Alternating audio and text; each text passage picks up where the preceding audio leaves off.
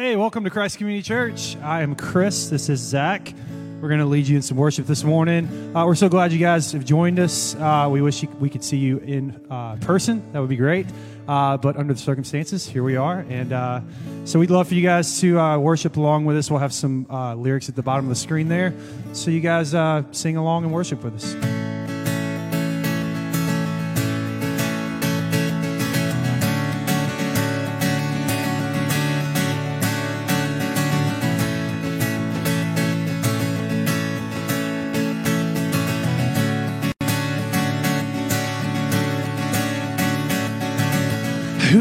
The power of sin and darkness, whose love is mighty and so much stronger, the King of glory, the King above all kings.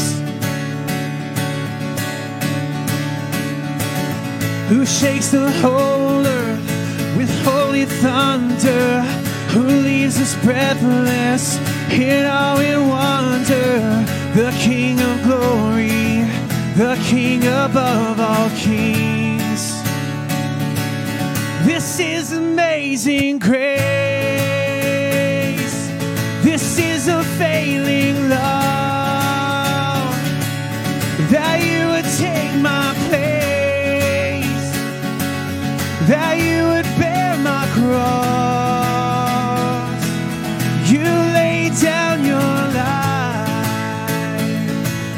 That I would be set free. Oh, Jesus, I sing for all that you've done for me.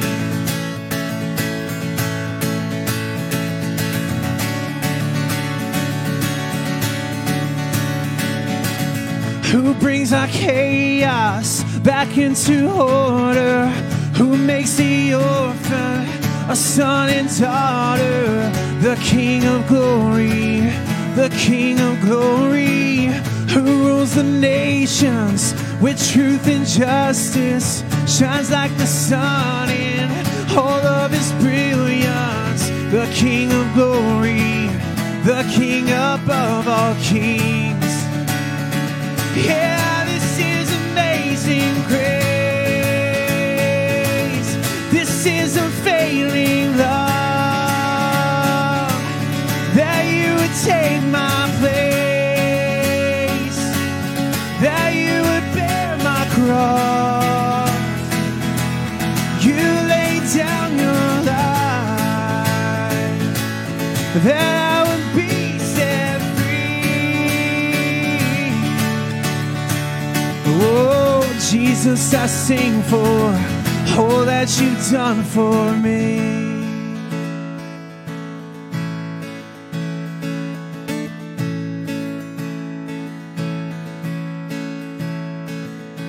Worthy is the Lamb who was slain. Worthy is the King conquered the grave. Worthy is the Lamb who was slain. Worthy is the King conquered the grave. Worthy is the Lamb who was slain. Worthy is the King who conquered the grave. Oh,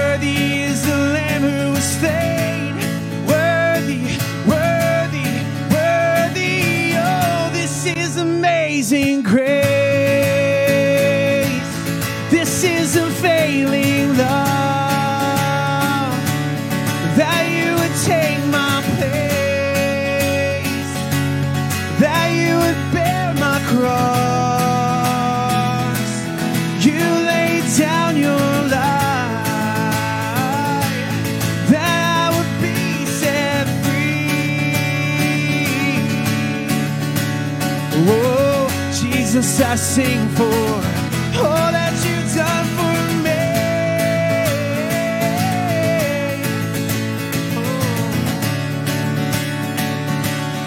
Oh. All that you've done for me.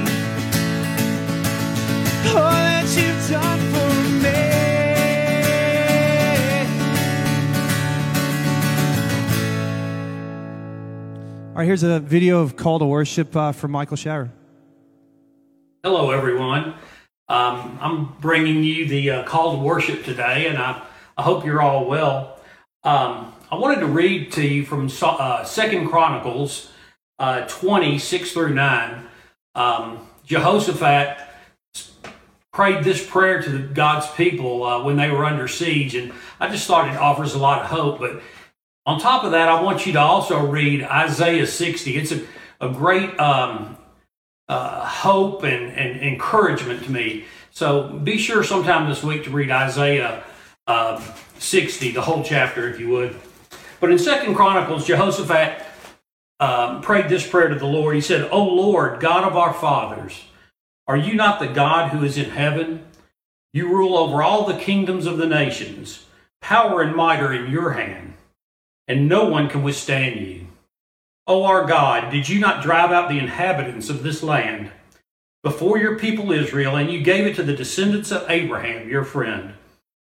They have lived in it and have built in it a sanctuary for your name. And if calamity comes upon us, whether the sword, judgment, plague, or famine, we will stand in your presence before this temple that bears your name, and we will cry out to you in our distress, and you will hear us and save us. So I just wanted to bring you that word of encouragement because in the calamity that we're facing today, it's the same God and the same Lord that delivered Israel that delivers us. Um, I just want you to praise Him and worship Him today because He is the God that delivers His people throughout the entire Bible. Uh, God delivered His people from every calamity and uh, uh, affliction that beset them. So thank you, praise God, and I hope you uh, have a great day, a great week, and all is well. Thank you.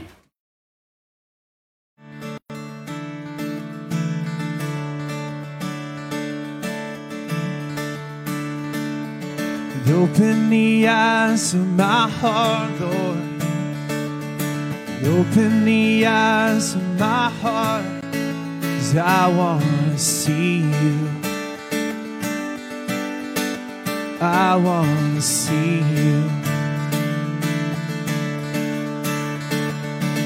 Open the eyes of my heart, Lord. open the eyes of my heart. Cause I wanna see you. I wanna see you. To see you high and lifted up, shining in the light of your glory.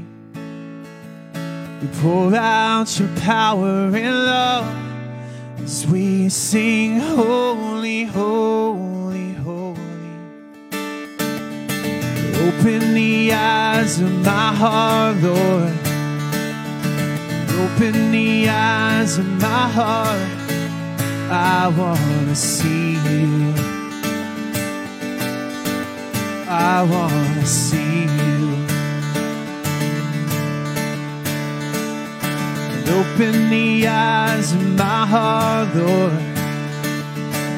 Open the eyes of my heart. I wanna see you. I wanna see you. To see you high and lifted up, shining in the light of your glory. You pour out your power and love as we sing, Holy, Holy, Holy. I wanna see you.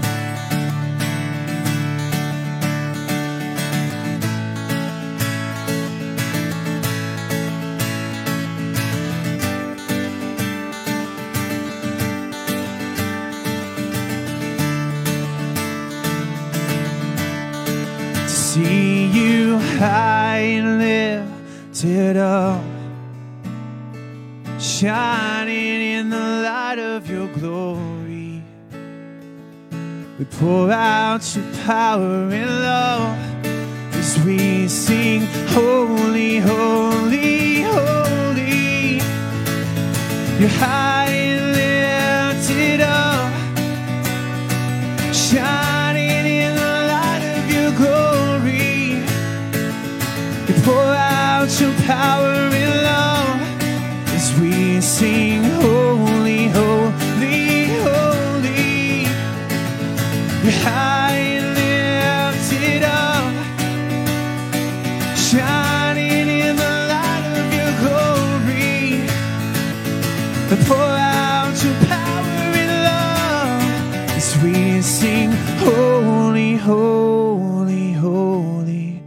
I want to see you. I want to see you. I want to see you. I want to see you.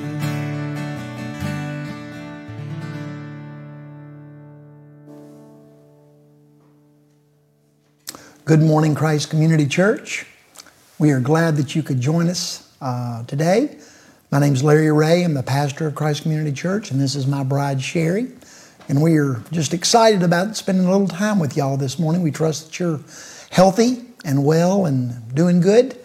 Um, today, we're going to be looking at a passage from Matthew 26 where Jesus gives us some instruction on how to deal with times of darkness, discouragement, and depression.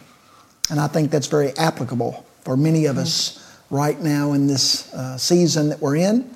Um, as we begin today, I want to ask you to do two things for me. Get, get a copy of the scriptures, get a copy of God's Word, and turn to Matthew 26 and follow along as we look at this passage.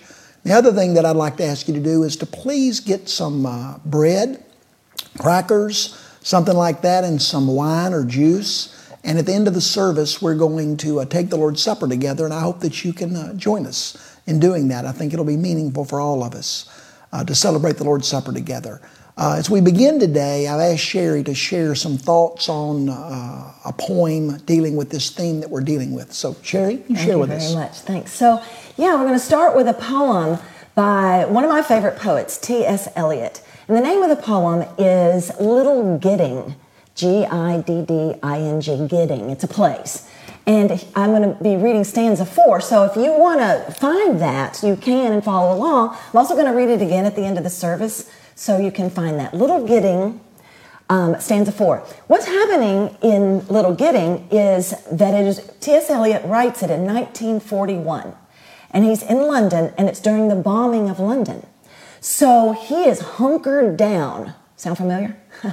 he is hunkered down, and the enemy is literally dropping fire on top of his city. And so this poem is about two different kinds of fire. The fire that man brings on man, that we, I might bring on another person, or another person might bring on me. It's a metaphor for, you know, sin and, and, and um, evil. And also the fire of the Holy Spirit coming down. So both fires are coming down. Man's sin against man, or sin against himself, even, and the Holy Spirit, which takes care of sin through the shed blood of Jesus Christ. So listen as I read this poem. It's broken into those sections the Holy Spirit and then man's choice, what to do about that, about the work of the Holy Spirit. And then God and man's choice about what to do with what he offers. So, Little Gidding, stanza four. It opens with the image of a dove, which you may know is the Holy Spirit. The dove descending breaks the air with flame of incandescent terror, of which the tongues declare the one discharge from sin and error. It's talking, he's talking about when the Holy Spirit comes down at Pentecost. And it wasn't, it was, it was scary, it was big, it was completely new. And what did man do with that? The only hope or else despair lies in the choice of pyre or pyre, to be redeemed from fire by fire, from the fire of my sin. I can be redeemed by the fire of the Holy Spirit. Who then devised the torment? Love. This is what God did. Love is the unfamiliar name behind the hands that wove the intolerable shirt of flame which human power cannot remove. My sin I cannot remove. It is a shirt on me that I cannot take off. But. Christ can mm. through, the, through the work of the Holy Spirit. And here comes my choice man's choice. We only live, only suspire. The word suspire means to breathe. We only live, only suspire, consumed by either fire or fire. I live by my own fire, consumed by my own fire of anger and fear and despair, or I lived consumed by the mm. fire of the Holy Spirit. T.S. Eliot is offering that as our choice in Little Gidding. Mm. Thank you. You're welcome. Isn't she smart? Well, um, This week, as I was thinking about this lesson and working on it and putting it together, I was my mind was taken to another verse in Philippians chapter 4. It's one of the most well-known verses in the Bible in Philippians 4:19 where Paul says that my God has faithfully met my needs and will do so for you as well out of his glorious riches. And that verse is almost always uh, quoted in the context of people wanting God to bless them with wealth. Uh, I need more money. I need more stuff. I need more things. And God, would you please bless me uh, with more money, more stuff out of your glorious riches? What I find interesting, though, is that the verses that precede verse 19 uh, really don't deal with money at all. Paul's not talking about money in Philippians 4. Listen to what he says in verses 11 through 13. Paul says, uh, It's not that I've ever been in need, I've learned how to be content with whatever I have. I know how to live on almost nothing or with everything. I've learned the secret of living in every situation and circumstance, whether I'm full or hungry, experiencing plenty or little.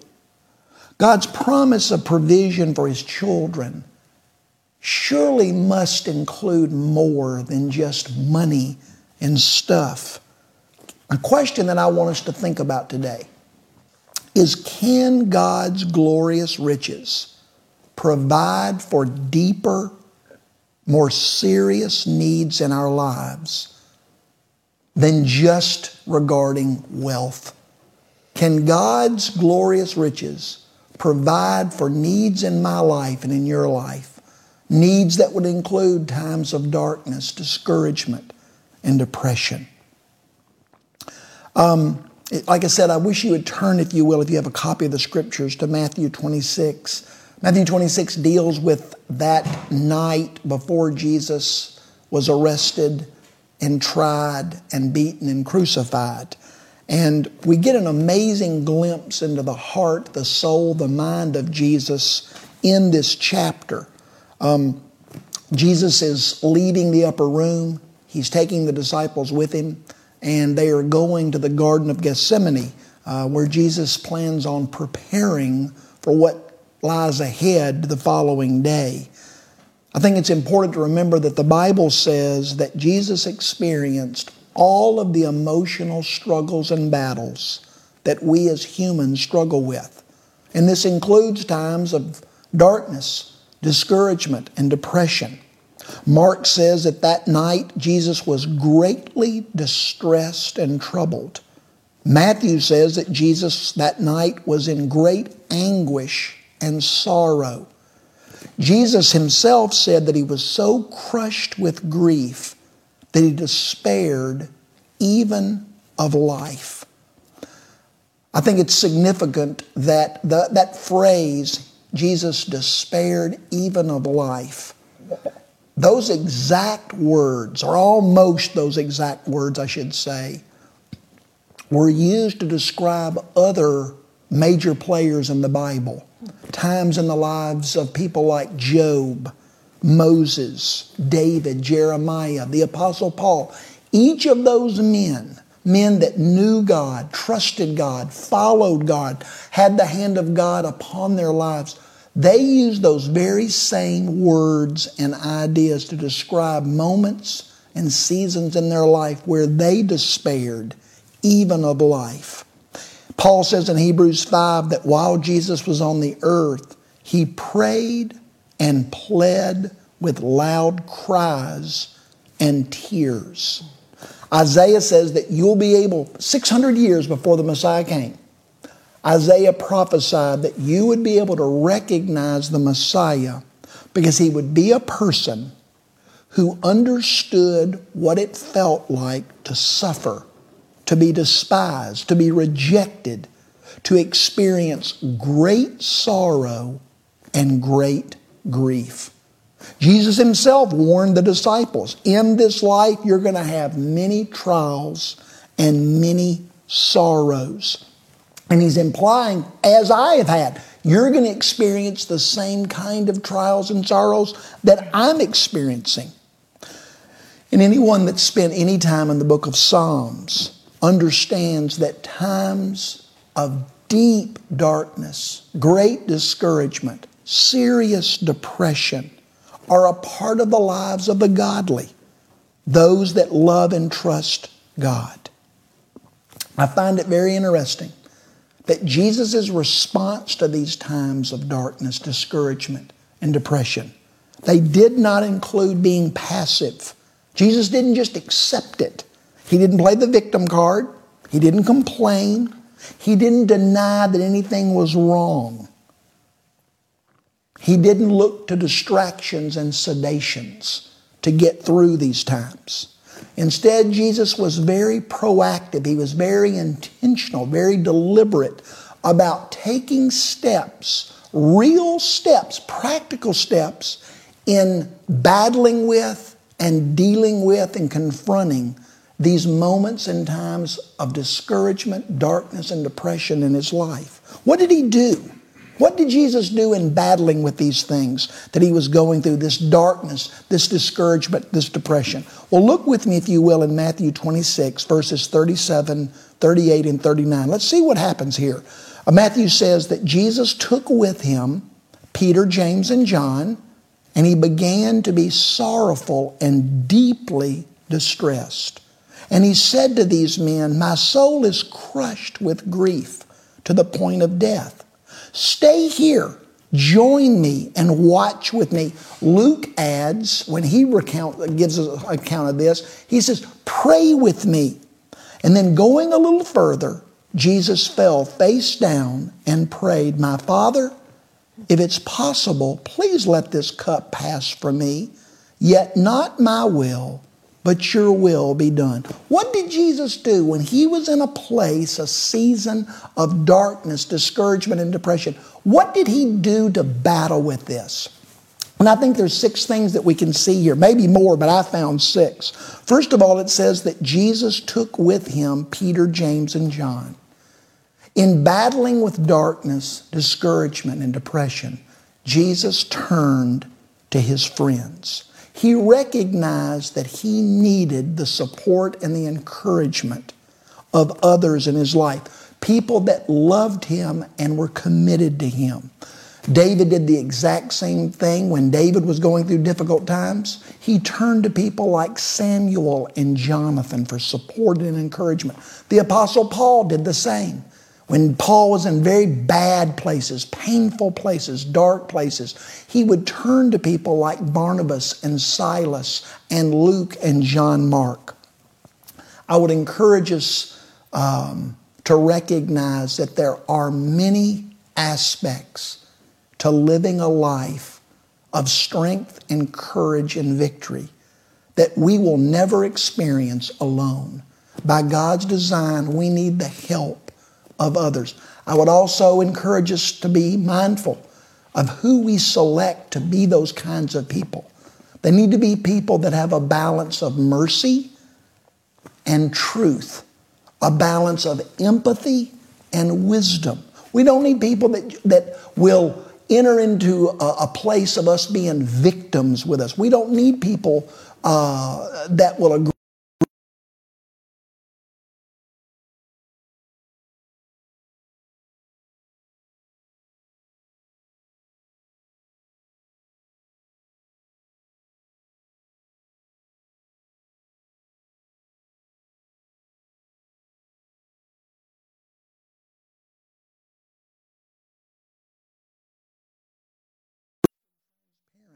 with his friends about his problems. Um, he told his friends what he was going through, what he was struggling with, where, where that darkness was being manifested. Sadly, I think there's much more honesty and transparency in AA meetings and bars than there is among the people of God.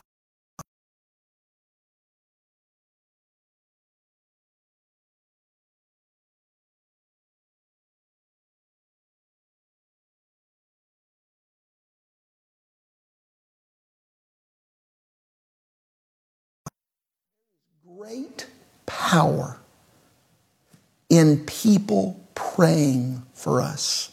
There's great power in knowing that people are praying for us. As a pastor, one of the greatest blessings in my life is my knowledge and confidence that on a daily basis there are people that are praying for me. I will never know, at least on this side of heaven, I'll never know the blessings, the protection, the wisdom, the power, the help that I have received because of the intercession of other people in my life and just the strength and the courage that I have found in knowing that they are interceding for me on my behalf. The fourth thing I see here is Jesus says, Father, if possible, let this cup pass from me. Jesus understood the power of giving his problems to God. He cried out to God in honesty, in sincerity, asking God to take this away. He, he did exactly what God had told David to do in Psalm 37. David was in one of the darkest, most discouraging, depressing times in his life in Psalm 37. And he cries out to God and says, God, where are you? Help me. And one of the things that God tells David, he says, David, commit your way unto me. Commit the place that you're in in your life to me. And that word commit means to roll over on. And what God was telling David was, David, roll over on my shoulders the things that your shoulders cannot carry. Peter said it this way in 1 Peter 5 Cast your cares upon the Lord, for he cares for you. In Psalm 34, the psalmist says, In despair, I prayed, and the Lord listened and saved me out of all my troubles. When did God listen and save him from all of his troubles? When the psalmist prayed. And then in Psalm 86, I love this psalm. The, the psalmist says, Lord, you are good and you're full of forgiveness and unfailing love for all who ask for your help. Does God, uh, is God good and full of forgiveness and unfailing love for everybody on the planet? Absolutely, He is. But in a very practical, specific, powerful way, God is good and full of forgiveness and unfailing love for those who ask for God's help. I think we are so quick to talk about prayer to tell people, oh, I'm praying about this. We think about it, we worry about it, we wrestle with it, we struggle with it, we let it beat us up, whatever these issues are that we're battling with. But do we really take the time to specifically and practically and clearly say, God, I'm worried about X, Y, and Z. I give these things to you. I roll these things over on your shoulders because my shoulders are tired and I can't carry it anymore. The fifth thing I see is Jesus says, Father, not my will, but yours be done. Jesus made a choice, just like in Sherry's poem that she was reading and talking about. Jesus made a choice. Father, I choose to trust in your sovereign, good, wise plans for my life. Jesus believed that there was not a problem, not a battle, a pain in his life or in the life of any other child of God that was ever random, accidental, or wasted. Jesus, like Joseph of old, trusted in God's promise that everything that was occurring in his life was ultimately uh, driven by the goodness of God. Jesus um, said in Matthew, uh, I'm sorry, in Mark chapter 9 to his disciples, the Son of Man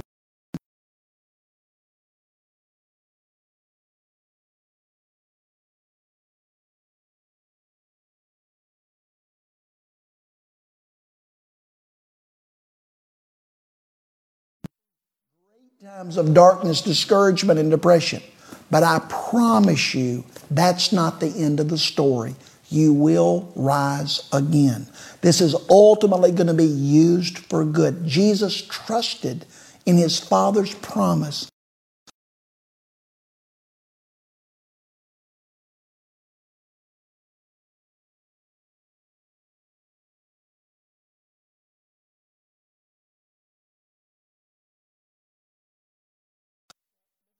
him, him being Jesus.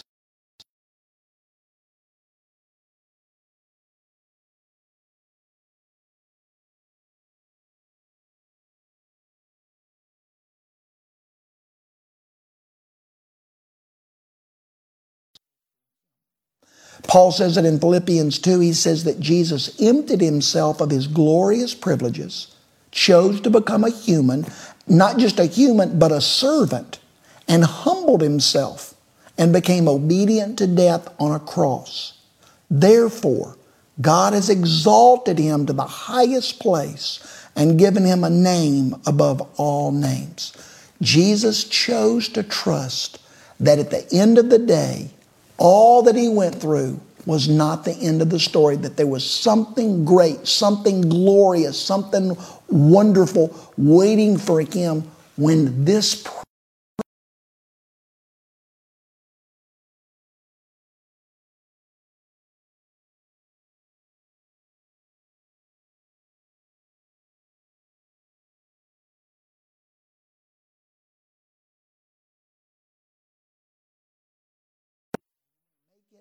And the lady looked at him and said, I'm okay.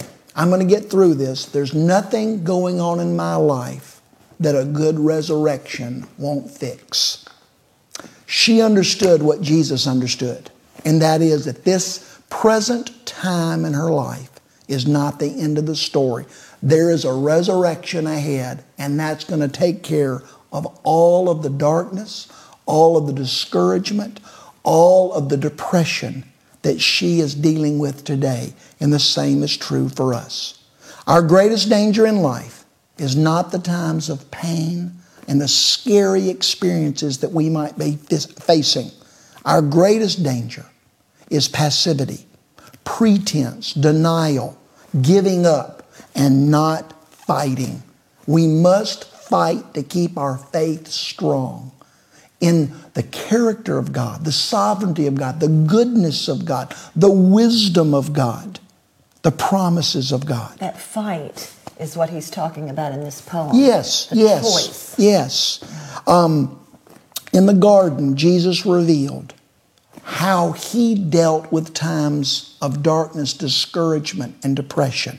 He turned to true spiritual friends. He was honest with them about his struggles and battles. He asked them for prayer. He gave God his burdens and cares. He rested in God's love, God's sovereignty, God's wisdom, and he fixed his eyes on God's promise that this was not the end, that there was a glorious future waiting for him. I end with this verse that I love in 2 Corinthians 4. It says, Therefore we do not lose heart. Though out, outwardly we are wasting away, yet inwardly we are being renewed every day.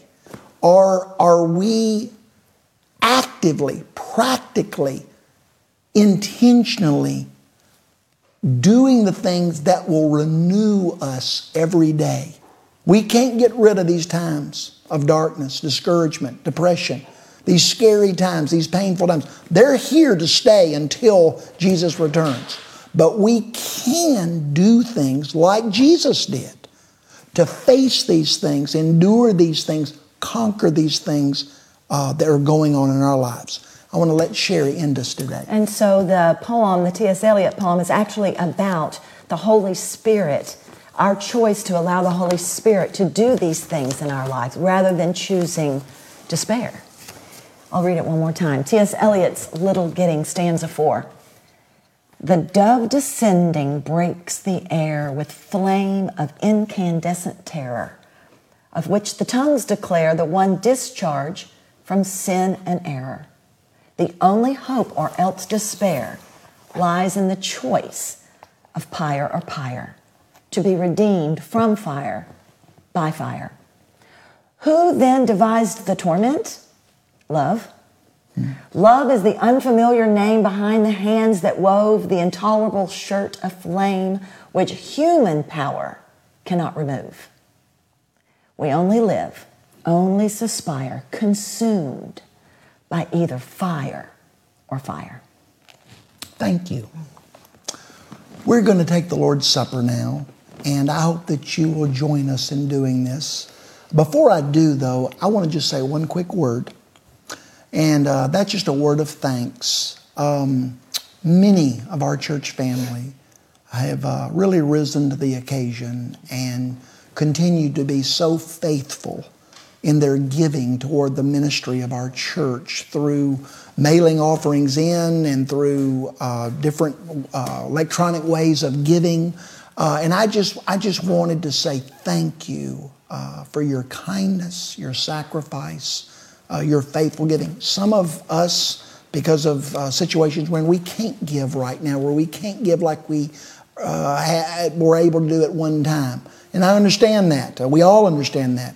But those of you that have been giving, I just want to say thank you so very much. Uh, God has been so faithful and kind to us, and I, I, I really want you to know that I'm thankful. Um, the night that Jesus was with his disciples in the upper room, the night before he went to the garden, um, he took bread and he took wine and he ate it and drank it with his friends. And he did that for two reasons. He did that as an expression of looking back. Jesus ate that bread and drank that wine. He celebrated that Passover meal with the disciples as he looked back at uh, what God had done for the people of Israel when an innocent lamb was sacrificed so that God's people could be delivered. He also ate that bread and drank that wine because he was looking forward to what he was going to do as God's ultimate perfect sacrificial lamb the following day, the giving of his life so that the people of God could be forgiven and adopted into God's family. We eat and we drink this bread and this wine today for the exact same two reasons. We look back on what God did for us when He sent His Son to die on the cross. We also look forward to a day that will happen hopefully soon when Jesus will return and invite us to a feast. A feast where we will eat bread and wine, drink wine with Him, and celebrate our union with Him forever. So if you have bread and wine, please join us as we eat and drink and remember and give thanks for what God has done for us.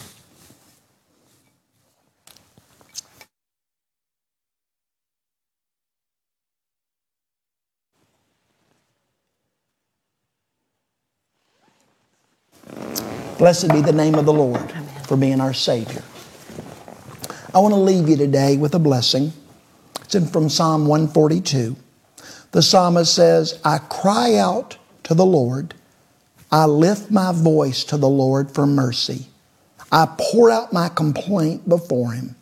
I reveal to him my trouble. Although my spirit grows faint within me, you know my way. You know my path that I have traveled. I look to the right and I can see nothing. No one attends to me. There's no refuge for me. No one cares for my soul. I cry out to you, O Lord. You are my refuge and my portion in the land of the living. Listen to my cry, for I am, for I am brought quite low. Rescue me from my pursuers, for they are too strong for me. Free my soul from prison that I may praise your name. The righteous will gather around me because of the goodness that you have shown to me. Blessed be the name of the Lord.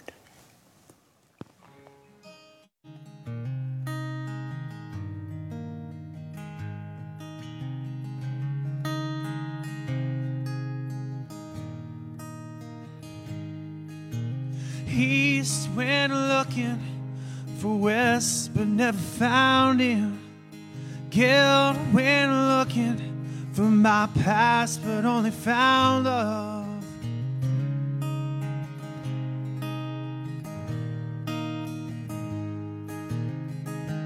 Heard about a sea where sin sinks like stones. There's no floor there, just mercy down below. There's so much grace. There's so much grace. There's so much grace. There's so much grace.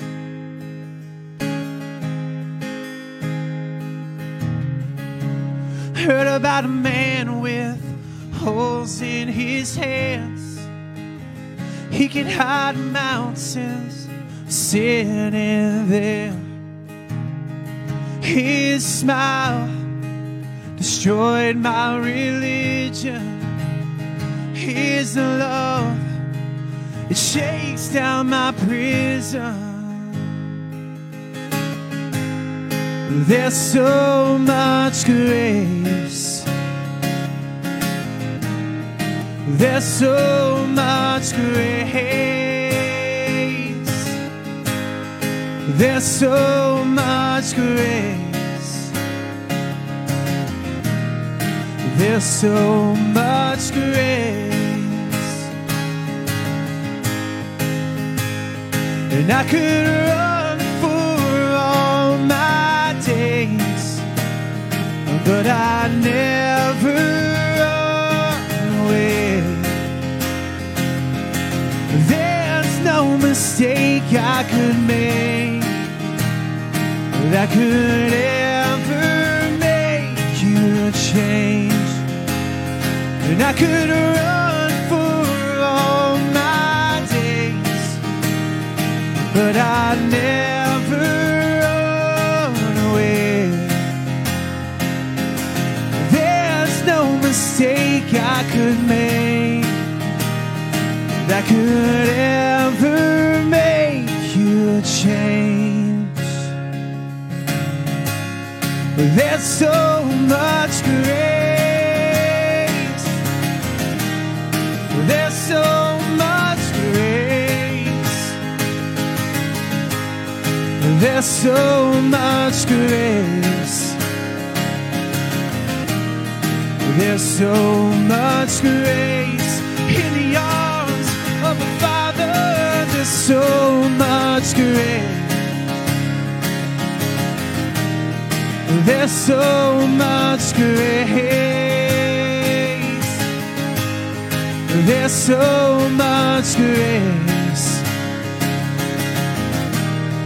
There's so much grace. There's so much grace. There's so much grace. There's so much grace. There's so much grace. Well, thank you guys so much for joining us this week. Uh, again, we are Christ Community Church. We'd love for you guys to join us again next week at 10:15 here on Facebook, Instagram, YouTube. No Instagram, sorry, that's wrong. That's not right. but YouTube and Facebook Live. Uh, please come back next week at 10:15. You guys have a great week.